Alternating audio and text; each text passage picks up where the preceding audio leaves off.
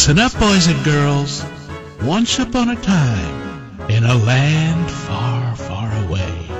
Yes, it's Brad Giesa, Story Time. Welcome to Story Time for Tuesday, February 8th. By the way, Tina will be calling in at 10:55. That was her on the line, so we'll make sure that we talk to her before the top of the hour. Cool.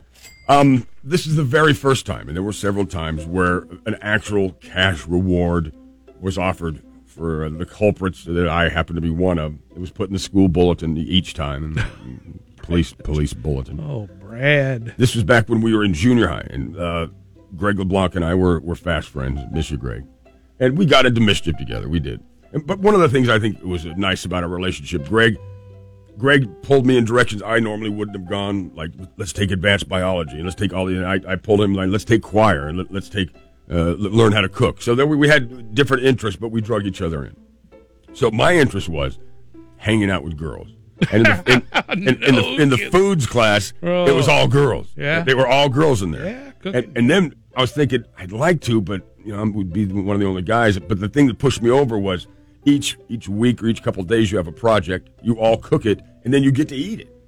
You make a pumpkin pie, and everyone gets to eat pumpkin pie. I'm like, oh yeah, oh hell yeah. I like eating. Yeah. I like girls. I'm gonna do so. I'm going. I'm what's to lose. So I'm like, dude, you gotta come to foods with me. He's like, what? Why? And I go through my whole spiel that I just went through with you, and I explained to him, dude, we're gonna be the only guys there. You get to eat anything you. He's like, yeah. You know what, Giesa, you may be onto something here. So we sign up for foods, and it's foods one. There's two. There's foods one and foods two. We didn't know the teacher. We were still new, and the teacher's name was Mrs. Young, and she didn't look that imposing. She was a little Asian lady, maybe 5 feet tall, maybe 100 pounds, but she could tear through you like a honey badger, and she would love doing it. She would love to see the look on your face after she ate through you. She was I will say, mean. I'll say she was mean. Oh, no. No, I will admit that maybe in her eyes, looking back, she probably had to be. Yeah. To get the respect, but she was mean to Greg and I in particular. Well, she was mean to everyone. She knew what you were doing in there. And I guess it could be argued that we were smart alecky. Not real bad, but we might have had a mouth on us. So we get that. But she hated us. And after a while, when someone hates you enough, even when we weren't doing things, she hated us. So we decided... Well, all right, she's going to hate us. We might as well. She's going to be on our list. If she's going to hate us, let's make sure she hates us for a really good reason. Oh, man. And there was a new product on the market then. Brad. Here was the commercial. It was a brilliant commercial. They showed a guy in a construction outfit, and he had a hard hat on, and somehow stuck to his hard hat was a piece of wood. Yeah. And they put one drop of crazy glue, and they put it on a beam, and then they lifted the guy off the ground. And they're like, look at this. I'm going to snap in his neck, by the way. And he's sitting there holding on to his hat, and I'm like, this is incredible. One drop of this stuff will hold the full weight of a man. I've got to get some and see what we could do. And first thing, of course, what do? You glue your freaking fingers together on accident. That's the first thing that everyone always does, and you realize how powerful it is. So I'm trying to think, how can we do something to Mrs. Young that we can't come back directly to us, but we could really make her upset.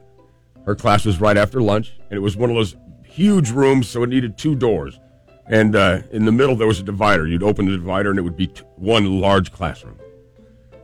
So we took the crazy glue, and we went and we put it in both the locks. We filled the keyhole with crazy glue. And it's completely clear. You can't see anything. You can't see a thing.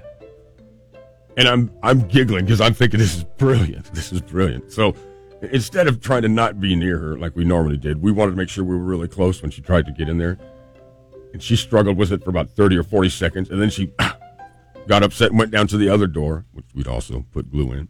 We watched that, and she struggled, and then we watched her lose it. And that was the real payoff, Max, because Mrs. Young, I called her Mrs. Young, Mrs. Young lost her mind. And then they brought in the janitor, and he got really upset, too. He said words that you shouldn't say in front of junior high kids. And they got out a big drill. And they drilled both. So most of that whole class was canceled, which was great. We got to sit on the lawn talking while they destroyed the thing. We thought, what? It can't be traced back to us. Next day in the bulletin, $200 reward for information leading to whoever. They didn't know what happened. Whoever interfered with the lock. Well, Miss Young knew who did it.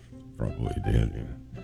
Hey, the fact that we were a sick man. The fact that we were laughing hysterically may have contributed to it, but no one saw us do it. Greg and I were the only ones that really knew. We did tell a couple of other people, but we weren't so foolish as to like a lot of guys that go tell all your friends. You know what I mean? Let me ask you a question. Yeah. How have you stayed out of prison?